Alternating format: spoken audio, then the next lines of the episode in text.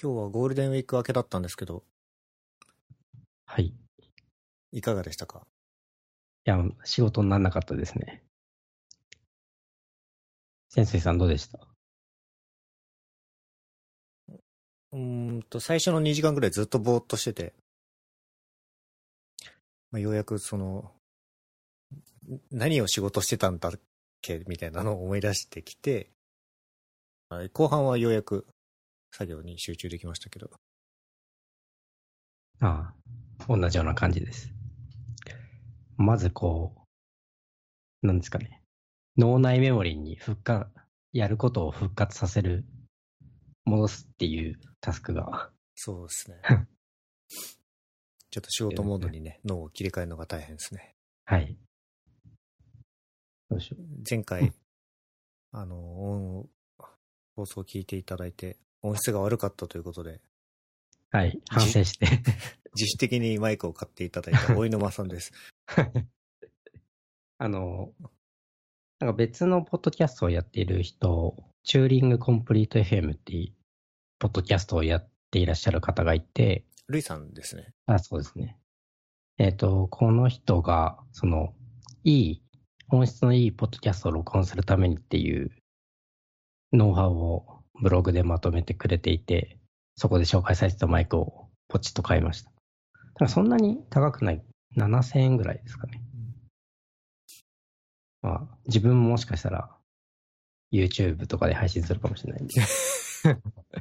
大井沼さんが YouTube って結構イメージないですけど、ちょっと期待して ます。 はい。これは、あーこれなんてマイクですかね。 MPM 専用。 MPM 専用。ああ。いわゆるあのカラオケマイクみたいなやつではない形のやつですね。そうですね。ちゃんとしてると思いますね。なんか、かなりずっしり重い。で、これ USB ですよね、接続。そうです、そうです。自分のパソコンへはどうやってつなげてますかタイプ C じゃないと。ああ。えっと、タイプ、変換アダプターさせてますね。あタイプ。なるほど。はい。A から C。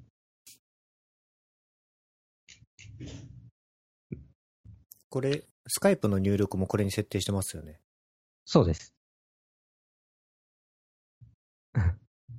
まあ、確かに、あの、まあその、チューリングコンプリート FM のところでも触れられてたんですけど、やっぱり音質はすごい大事だなと、改めて、いろんなポッドキャスト聞いてて思ったんで、実際その、チューリングコンプリート FM も聞いてみたんですけど、めちゃくちゃ音いいですね。なんかすごいこだわりを感じたんで、リビルドとかもかなり音綺麗ですもんね。そうですね。なんかその、リビルド、あれに慣れてると、なんか他のポッドキャストの音質が、なんか全部悪く聞こえるんですけど、 いや、ほんとそれですよ。ほリビルドのせいで他のポッドキャストが聞きにくいみたいな。そう。だから結構先行投資というか、ちゃんとお金を払っていい機材とかソフトとかを揃えるって、あその表には語られないですよ。すごく大事なんだなと思いました。えっと、私も一応マイクを持ってて、なんだっけ、シュ、シュアーっはい。ていうメーカーのマイク、あ、イヤホン作ってるメーカーですよね。あ、イヤホンも作ってるんですね。はい。のマイクを、えっと、オーディオインタ、スステイン、ステインバーグっていうメーカーのオーディオインターフェースに入力して、えーオーディオインターフェースから、えっと、Mac につなげてお話をしています、今。おお。あその、え、そのマイクはデジタルなんですかあ、んアナログこれは、なんて言うんだろう。あ、あアナログ ?USB ダイナミックではないんですけど、はい。その分類すら分かってないぐらいの知識なんですけど、とりあえずいいのを買ったっていう感じ。おお。それは、ポッドキャストを始めるにあたって買ったっていうこと。始めてから1個持ってたマイクあるんですけど、さらにいいやつを買ったっていう感じですね。おお。投資ししようと。そうです。少なくとも俺の声を良くしようと。はい。なる大事です。これね、そう、おにおにまさんはまあ、お金持ちなんで買ってくれたんですけど、他 いやいにやゲストとして出ていただいてる人も、まあ、できれば用意はしたいんですけど、そこで、この資金集めの話になるわけですか。資金集めしたいですね。あの、あれですよね、ウェブサイトのページでさりげなく、ウェブペイメンツを使って、投げ銭的なボタンが追加されてますよね。はい。前回の放送でも喋ったんですけど、しました。はい。これは、おいぬまさんとあと一人、僕の僕の知ってる人が入金してくれたんですけど、他はないですね。なるほど。場所的に気づきにくいんですかね。どうだろう、ウェブ見てる人だったらさすがに目には入ると思いますけどね。うん。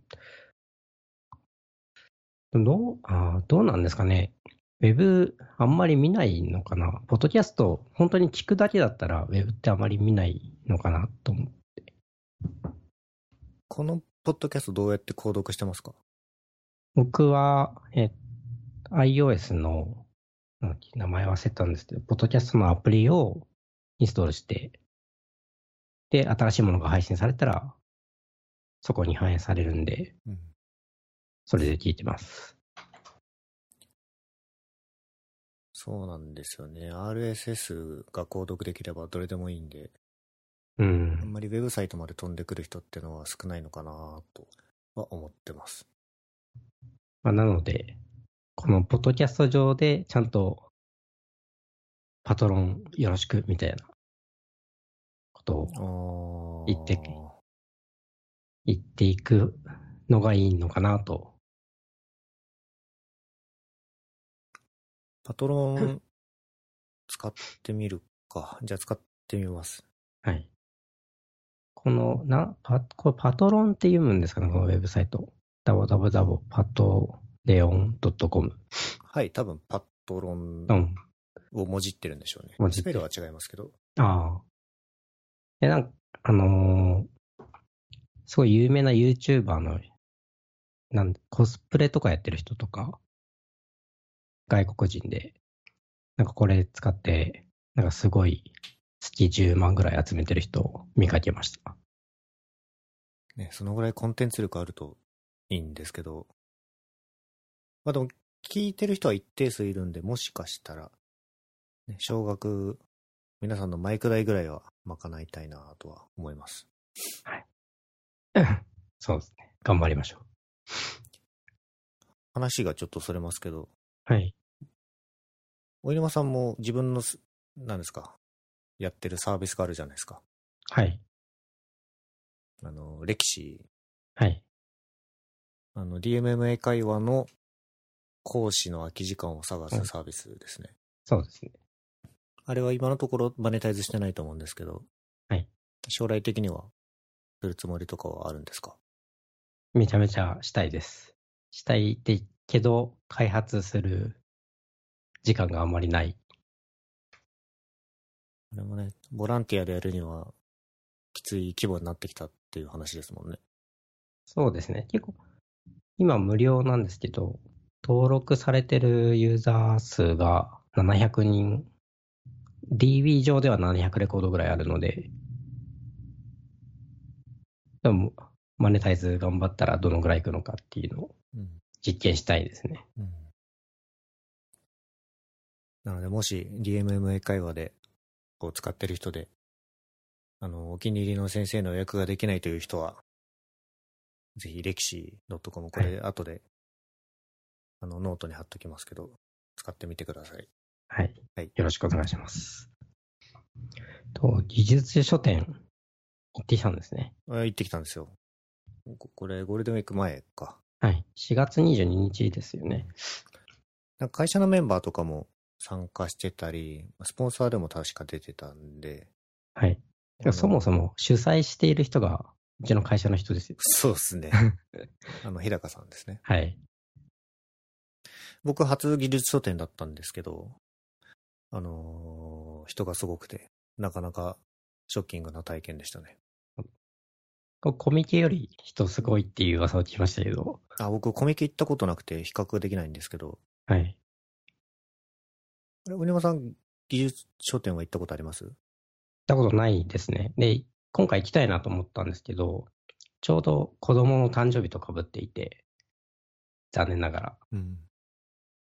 もう半年に1回やってますよね。結構なペースですよね、これね。そうですね。 なんかこのイベントをオーガナイズするのすごいなと思いまいすや、。本当にすごいですね。そう。で、一応見て回った時にも、ウェブのブースとか、ウェブが寄ってる、ウェブ系の本が固まってるエリアとかも見ながら、なかなか面白かったんですけど、これは多分自分が出展した方が面白いイベントだなと途中で気づいて、ああ、次回は出してみようかなと。いいですね。まあ、ネタは決まってないですけどね。でも、いくらでもネタありそうじゃないですか。そのチョッパヤ本のそうですね。チョッパヤ本だともう。流れでまあ、パフォーマンスは、まあ、今更別の本で出す意味はあんまないかなとは思いますけど、うん。そうですね。ちょっと小さめのトピックでもっと。これ、どのぐらい、ページ数としてはどのぐらいのボリュームのものが多いんですかまちまちですけど、僕が2冊ほど買ったんですけど、両方とも50ページぐらいですね。ああ、ちょうど、確かにそれぐらいなら、なんですかね、その出版、本を書く大変さってあるじゃないですか。はい。 200ページとか相当大変だと思うんですけど、50ページぐらいのなんか、1ヶ月ぐらい頑張ればいけるかみたいな。そうですね。で、自分で本を出して売るっていう楽しみが、それで得られるなら、はい。出さないですかあ僕もちょっとやりたいなと思ってネタを考えてます。ちなみにこのフォーマットって、レレビューっていう独独自というか、その出版に最適化されたフォーマットなんですかね。えーっと、すいいなよんか、それが決まりなんですかね。わかんないです。なんかそ、そもそもこの書いた原稿をどういうふうに誰が印刷してくれるのかなっていう仕組みが分かってないんですけど。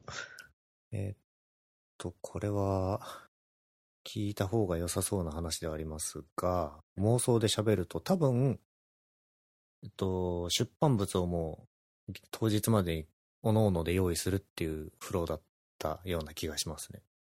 ああ、じゃあ、その出版する方法は何でもいい。んじゃないですかね。なるほどで、その手前に多分必ず PDF が作成されてる必要があるんで、はい。 PDF を作るまでには、原稿は、まあ、レビューか、マクダウンの人も多分一人ぐらいいそうなもんですけどね。みんながみんなレビューっていう感じではないようなうん予。想。なるほど。なんか、ちらっとこのレビューのフォーマットを見たんですけど、なんか、その雑誌とかでよくあるコラムみたいな、うん。ああいうのを書くための記法があったりとかうん、かなりその出版向けに最適化されてるのかなとうん。思いました。マークダウンで書くには、あの、GitBook とかもありますけどね。ああ、確かにでもコラムっていう表現はできないのかもしれない。うんうん。なるほど。あと、あれですね。リストラクチャードテキストっていうフォーマットがあって、はい。それは、あの、Python 界隈でよく使われてる Sphinx っていうドキュメンテーションツールがあるんですけど、はいそれで使われてるフォーマットで、まあそれは結構いろんな、かなり表現力高いですね。多分 PDF にも出力普通にできるはず。うーん。まあ、覚えるのが大変なんですよね。そうですね。ちょっとこの辺は、ね、主催の人に聞いてみましょう。はい。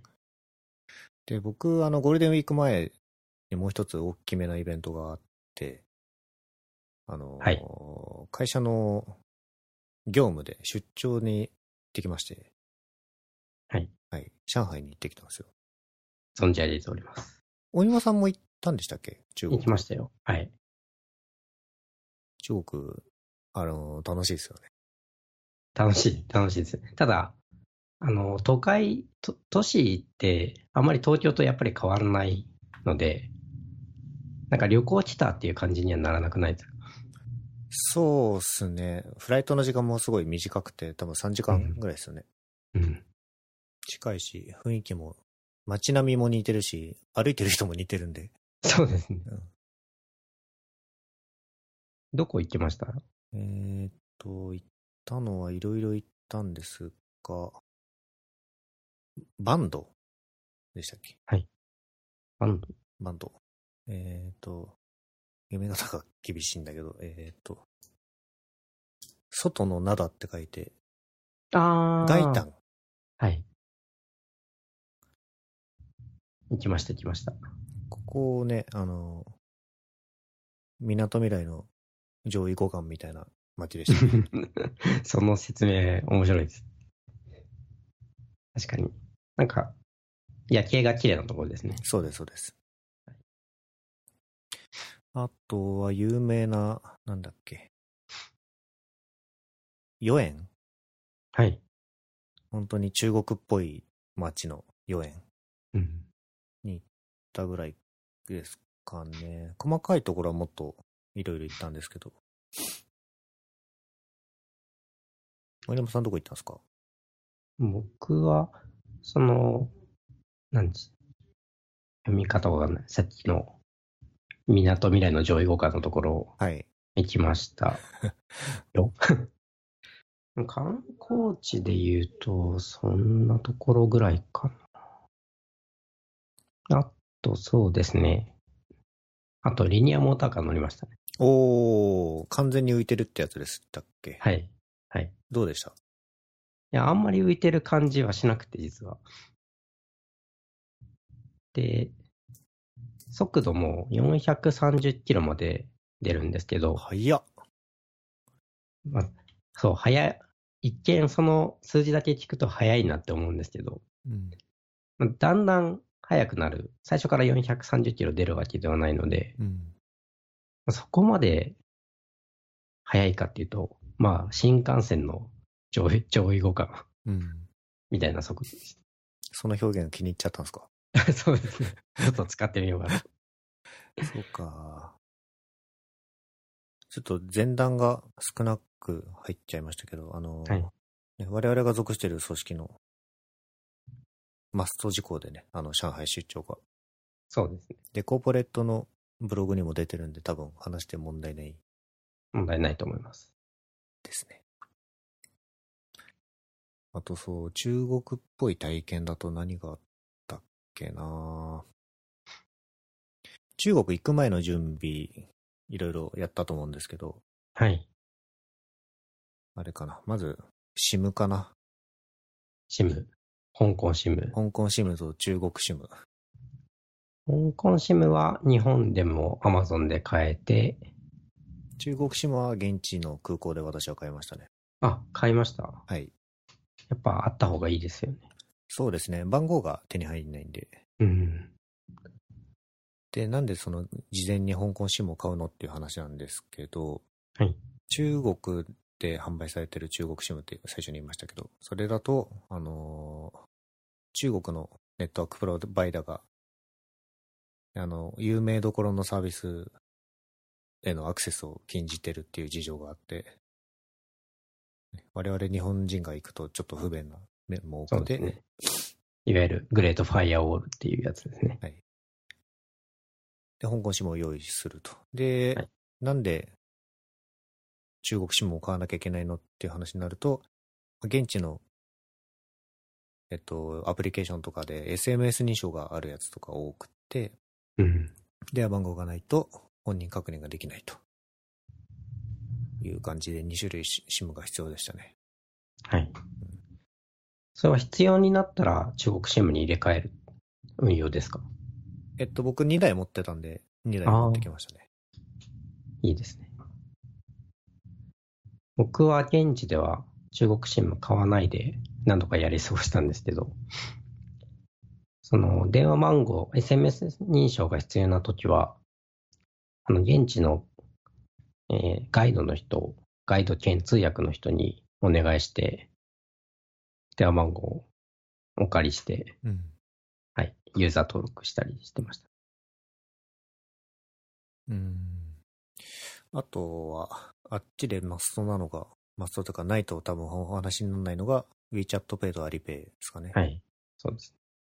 WeChat Pay は、僕が行った時は、普通に使えたというか、日本で誰かに、こう、お金を送ってもらうと、日本のクレジットカードで本人認証ができて、それで、その WeChat のウォレット機能が開放されるんですけど、潜水さんのやった時は、なぜか、その本人認証がダメだったんですね。ね。WeChat の本人認証ができなくて、Alipay だとできたんですよね。なんか逆パターンになってましたね。うん。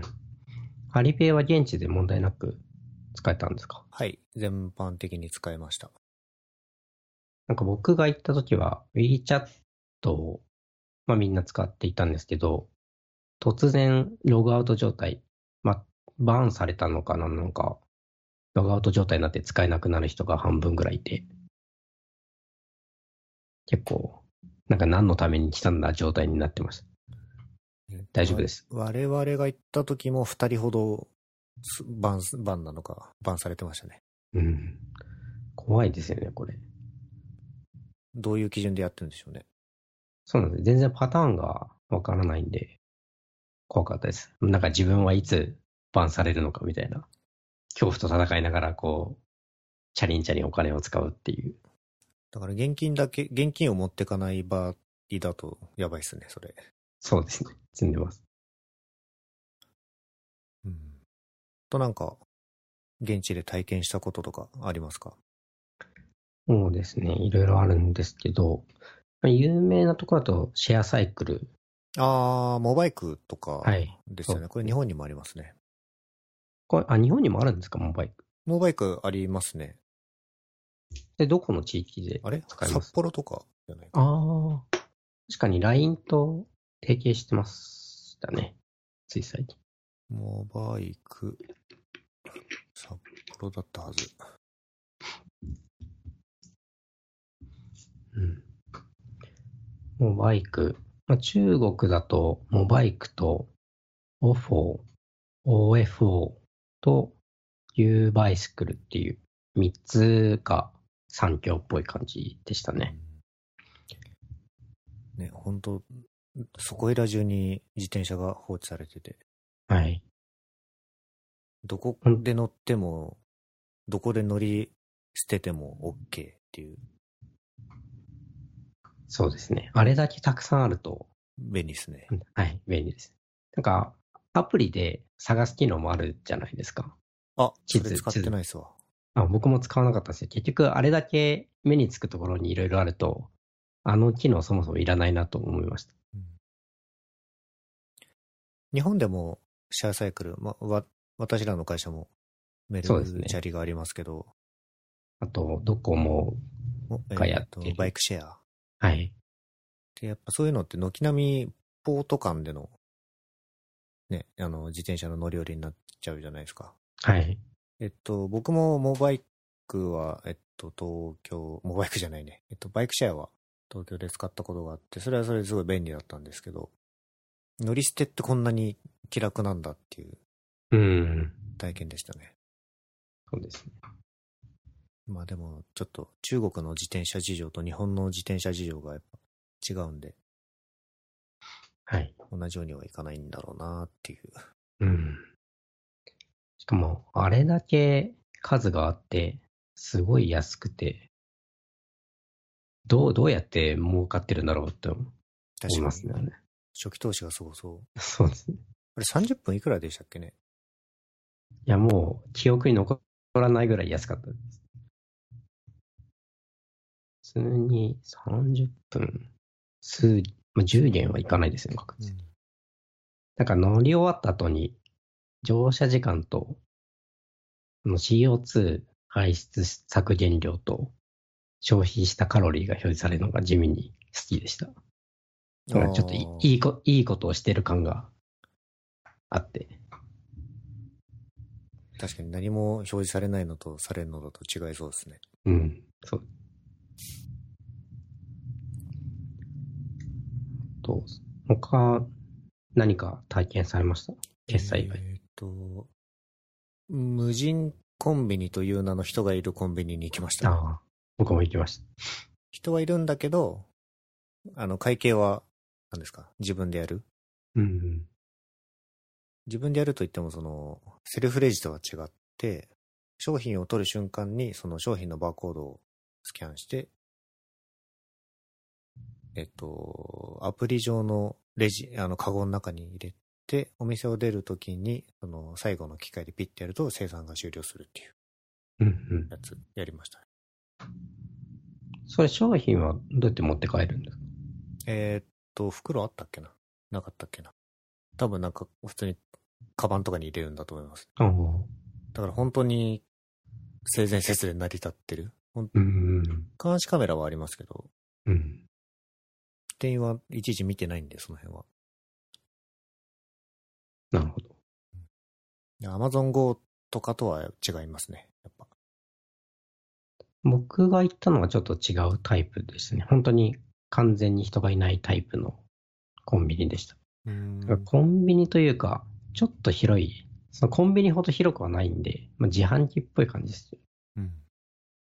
それは、 専用の WeChat 内にあるミニプログラムっていう仕組みで、専用の、専用というか、そのアプリでアカウントを作って、ドアの前で認証して入って、で、商品を選んで、専用のレジみたいなマシンで、品物に多分 RFID がついていて、それを読み取らせて購入うんし、て、購入が終わるとドアが開いて、どうぞお帰りくださいみたいな感じです。ただなんか人がいないので、最悪閉じ込められるんじゃないかっていう 恐怖感と戦いながら買い物してました。なんかそはのいはいはい WeChat が突然バンされたりとか、結構中国怖いなって思った。どうするんでしょうね。そうですね。なんかい、緊急用の呼び出しボタンみたいのは確かあったんですけど、言語がそもそも通じないので、かなり積んでるなっていう。うん。ああ、あと、ヘマ行きました。ああ、スーパー。アリババが出資しているスーパーですね。ヘマは、普通のスーパーマーケットっていう感じでしたけど。うん。あのスーパーの中にイートインのスペースありませんでしたありますね。なんか、あれいいなと思って、あれでも日本にもありませんかあ、そうなんですか。あんまりそういうでかいスーパー行かないので。えっと、都内はわかんないけど、普通に地方の郊外のああ、スーパーとかは郊外のイオンとか、あ、そうそうそうそそうういう。確かに郊外はありそうですね。今、イートインのスペースがあって、まあ、そこで取れた、取ったカニとかエビを調理して食べるっあ、そんなことができるんだ。ぽいうんですよ。なんかもうすでに調理した鍋みたいなセットも売ってました。自分使わなかったんですけど、配達もあるんでしたっけそうですね。さ、確か3キロ以内なら30分で配達してくれるらしいです。日本にもありましたっけそういうのって。配達はあるな。でも、スそうですーねパーの配達ってだっけうーん。なんか、自分の家の近くのスーパーはたまたまそういう配達もしているんですけど、30分以内っていうのはなかったかな。ああ、格安とか。ああ、そうですよね。でも30分以内ではないですね。そうなんですよね。すぐ来てくれるわけじゃない気がするんで、多分一番近いのだとやっぱり Amazon フレッシュうん。なんですかね。そうかも。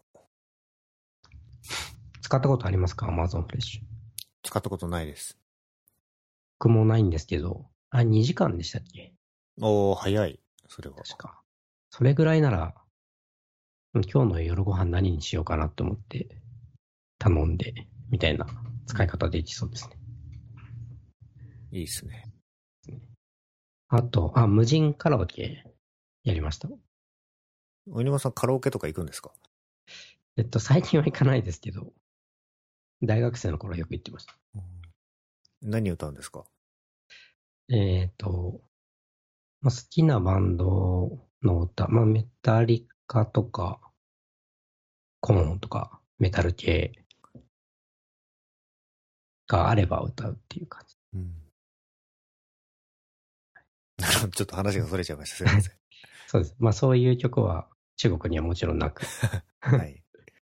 で、無人カラオケという名の2人しか入れないカラオケボックスが、その駅の、地下鉄の駅とかにあって、えその、なんか QR コードが中に貼ってあって、それを WeChat のアプリで読み取ると、そのカラオケの専用のミニプログラムが WeChat の中から立ち上がって、例えば歌う時間を15分、30分、1時間みたいな感じで選んで、WeChat で支払うと使えるようになるっていう感じで。あ、でも意外と日本の曲があったんですよね。Perfume とか。ー、えー、あっちでも人気あるんですね。まあ、パそうフューなムんですとかはね。うん。あと、久保田利伸とか。ありましたね。こ渋いところだと。なんか、ああいう無人なんとかが流行ってるのかなって思いましたけど。う、うーん、そうですね。まあ、当たり前ですけど、僕は日本とは金銭事情違うんだなってのは、まじまじと感じたのと、うん。まあ中国の街並みとか綺麗でしたよね。うんうん。そうですね。上海、やっぱり、高層ビルが建ってるところと、本当に住宅、古い住宅街のところって全然違いますね。そうですね。あ歴史のある街なんだなっていうのを感じました。あと一つ驚いたのが、すごく空気きれいじゃなかったですかえすごく汚かったっていうのだと思った。えいや僕、なんかその、イメージがもともと悪かったのかもしれないですけど、え全然東京と同じぐらいなんじゃないかなと思います。そうでもないですか空を見てると、霞んでませんでした、どこも。ああ。あんまりちゃんと空見なかったから。いや見渡す限り曇ってるなっていう。曇ってるって表現じゃないな。霞んでるっていう感じですね。うん。それは霧とは違う。なんか霧っぽいうん字ですね。でもなんかもう、10年前ぐらいに上海行ったっていう人の話を聞くと、その、本当に、なんだろう、なんか砂みたいなのが口の中に入ってくるまあ、って言ってて。だからそれ、その話を聞いて、そういうのは全然なかったので、今回は。自分の予想よりは綺麗だった。はい。だいぶ。対対日本比だと汚かった。 そうかもしれないです。あ意外と、そうですね。あと、電気自動車が多かったです。ああ、バイクは、あの、あー電気バイクっぽいですね、あれ。そうですエね。ンジン音がやたら静かで、近づいてるのが分かんなかったですね。そうそう。こ怖いんですよね。うんなんか自転車乗って、その近くをバイクが通るじゃないですか。はい。なんか道路の速度みたいなところ。なんかあれ結構怖いです。あと、自転車の権力が強い。ああ。それは歩行者に比べてっていうことですか歩行者はもちろん、車に対しても結構ガツガツいくじゃないですか。あ 確かに。自転車。あれは。なんか恐れてないのか、権力が強いのかよくわかんないです。もう、にあの、あのノリで、日本のノリであっち行くと、下手すると事故っちゃうなっていう。うん。そうですね。そういうのは海外行くとわかよくわからないですよね、最初のうち。うん怖いです。で、まあ、中国の話はこんな感じで、僕はゴールデンウィークに突入した次第です。はい。ゴールデンウィークは何をされてましたあんまりやることがなくってですね。あの、友達と飲んだり、麻雀したりで終わっちゃいました、ね。あ、麻雀。お犬負けはどっか行かれたんですかいや、僕も、あの、前半が奥さんと子供が風邪ひいてて、後半は自分が風邪をひく。なるほど。で、唯一行ったのが朝、外国から来た奥さんの友人が浅草に行ってるというんで、合流して飲んだくれてたぐらいです。うん。なんか、プログラム的なことはしなかったんですかわあ、しなかったかな。もうひたすらネットフリックスを見るだ、寝ながら見るだけです。具合悪かったんで。 森山さん、この前ブログ書いてましたけど、反省を生かせてないんじゃないですか、それは。それどういうことえいや、達成できなかったとか、あれ書いてありましたっけいやー、ちょっと具合悪い時ぐらいは、やらない あ、お沼さんのハテナブログ、https になってますね。そうですね。あれハテナブログって、完全に対応されたんでしたっけ多分もう全部、独自ドメインのサイト以外は対応してるんじゃないんですかね。うーん。じゃあ、おのおのがカニガメでポチッとすれば。そうですね。これ、ハテナブックマークとかってどうなるんですかねなんか、前に読んだ記事によると、自動的にひ移行するというか引き継がれる。HTTP から HTTPS に引き継がれるって書いてあった気がします。自分のブログの URL を HTTPS にすると、そのブログをブックマークしてるレコードを、ハテナブックマークの中から探して、全部書き換えてくるんですかね。書き換えるのか、どうなってるのかわからないですけど、すっごいな、これ。それは同じ会社だからこそできる技なのかなと。そうですよね。外部は対応しようがないですもんね。うん。そうなんですよね。いや、力技だなと思いました。すげえな、これ。バッチどんぐらいかかんだろでも、なんかそれがん理由なのかわかんないですけど、ちょっとずつ解放していったみたいなんで、う。うん。 HPS にするのもうん。結構長い時間かかってたみたいですよね。大変だったでしょうね。いや、アメブロの件もあるんで、大変だろうおな疲れ様ですっっていうのていうは感じですよね、本当に。そうですね、 本当。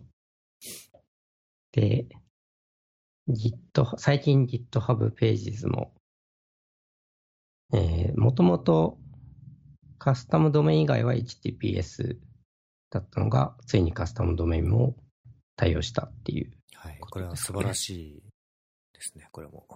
うん。これだよ、これっていうアップデートですよね。これでクラウドフレアとか CDN をかわさなくて済むってことですか。そうですね。ネームサーバーを、えーっと、向けられれば。うん。 A ネームとかを向けられればって感じですね。うん。これはレッツエンクリプトを使っているみたいなことが書いてありましたね。素晴らしい。うん。レッツエンクリプト様々ですね、これ。いや、すごいです。そうなんですよなんか自分、前の会社で最後にやってたサービスが、ホームページを、ウェブサイトを作るサービスだったんですけど、うんそこでも、そのカスタムドメインの HPS 対応っていうのは、まだ実現できてなくて、うん。結構、レッツエンクリプトがちょうど出出たか出ないかぐらいの時でどうしようかっていうのを悩んでました。うん。いやー、本当にすごいですね、ここれは素晴らしいアップデートですね。れ。うん。ちなみに、ちょっと前に課金している Mac のアプリをずらずらブログに書いてみたんですけど、はい。お他の人を聞いてみたいなと思って。 Mac のアプリですか。そうですね。えーっと、そうだな、いっぱいありそうですけど、アルフレッドのパワーパック、はい。インテリ J は課金してない。インテリ J はですね、あの、僕、オープンソースライセンスを持ってて、ああ、僕も去年までそれ使ってまあとは、ワンパスワードも使ってないですね。あれ買うと、ワンパスワードってそもそも、サブスクリプションでしたっけ最初から。いや、昔は買い切り型で、最、ここ1年ぐらいかな。なんか切り替わったんですよね、そのライセンス体系が。で、その、まあサブスクリプションタイプになってアップデートしても、まあ、そのサブスクリプションしてるお金だけでいいっていううん。仕組みになったりとか、あとそのパスワードが入ってるファイルをドロップボックスでとか iCloud でもう同期できるのかな。はい。ですけど、そのワンパスワード独自のクラウドサービスみたいなので同期することも可能になったうん。気がします。僕は多分ワンパスワード、アプリそのものにはお金を払って、同期機能とかはワンパスワードのやつを使ってなくて、ドドロップボックスでうん同期してる感じですね。僕もそうです。あとは、バーテンダーっていうアプリが同ああ期し、てます。それはどういうアプリですかえーっと、Mac のメニューバー、一番上に出てるメニューバーの右上の方に、あの、常駐してるアプリケーションとか表示されるじゃないですか。はい。あれを、あの、バーテンダーっていうアプリの一つのアイコンの中にしまっておけるってやつですね。うん。あの、混沌としたそうです ね。メニューバーを。すっきりさせるってやつですね。まあ、いいあでとすはし整理の意味合いもありますけど。はいえーっと、それと、うんと、コンテキスト。コンテキスト。コンテキストってやつですね。はい。アプリの切り替えを言ってコマンドタブでまあやるじゃないですか。はい。で、アプリ内のウィンドウの切り替えがコマンドタブだとできないんですよね。ああ、はい。で、別のショートカット割り当てるかどうかっていうやつなんですけど、うん。このコンテキストってやつを入れると、あの、そのアプリの、同じアプリでも違うウィンドウがあると別の選択肢として表示されるっていうやつ。うんうん。で、まあ、他のいろんな付加機能もあるんですけど、そこだけ僕は使ってます。うん。これ10ドルぐらいだったかな。 10ドル。なるほど。それは買い切り。買い切りですね。これ超便利。うん。そういうアプリってバージョンアップってしますか結構頻繁に来ます。おお意外。すごいシンプルそうな機能なんで、そんなにバージョンアップしないのかなと思いましたけえっと、僕が使ってる機能がその、機能だけなんですけど、他にもいろいろあるんで、ど。うんうん。あと、ウィンドウのサイズを、えっ、と、グリッド上に切り替える DB とか、はい。えー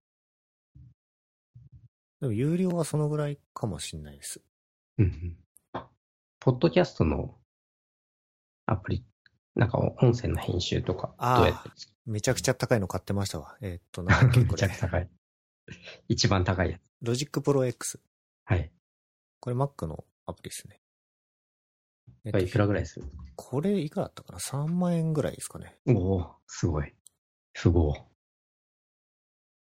えっと、ガレージバンド、もともとついてるガレージバンドでもある程度編集はできるんですけど、まあもうちょっと綺麗に音を加工できるんだったらこれでもいいかなと思って。うん。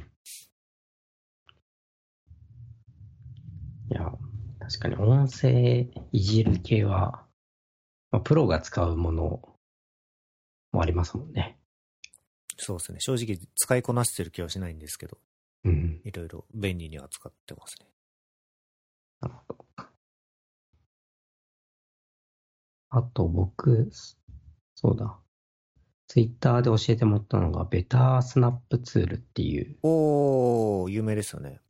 有名僕初めて知ったんですけど、は、う端にアプリケーションのウィンドウを寄せると、勝手にこう、右半分ぐらいにリサイズしてくれる。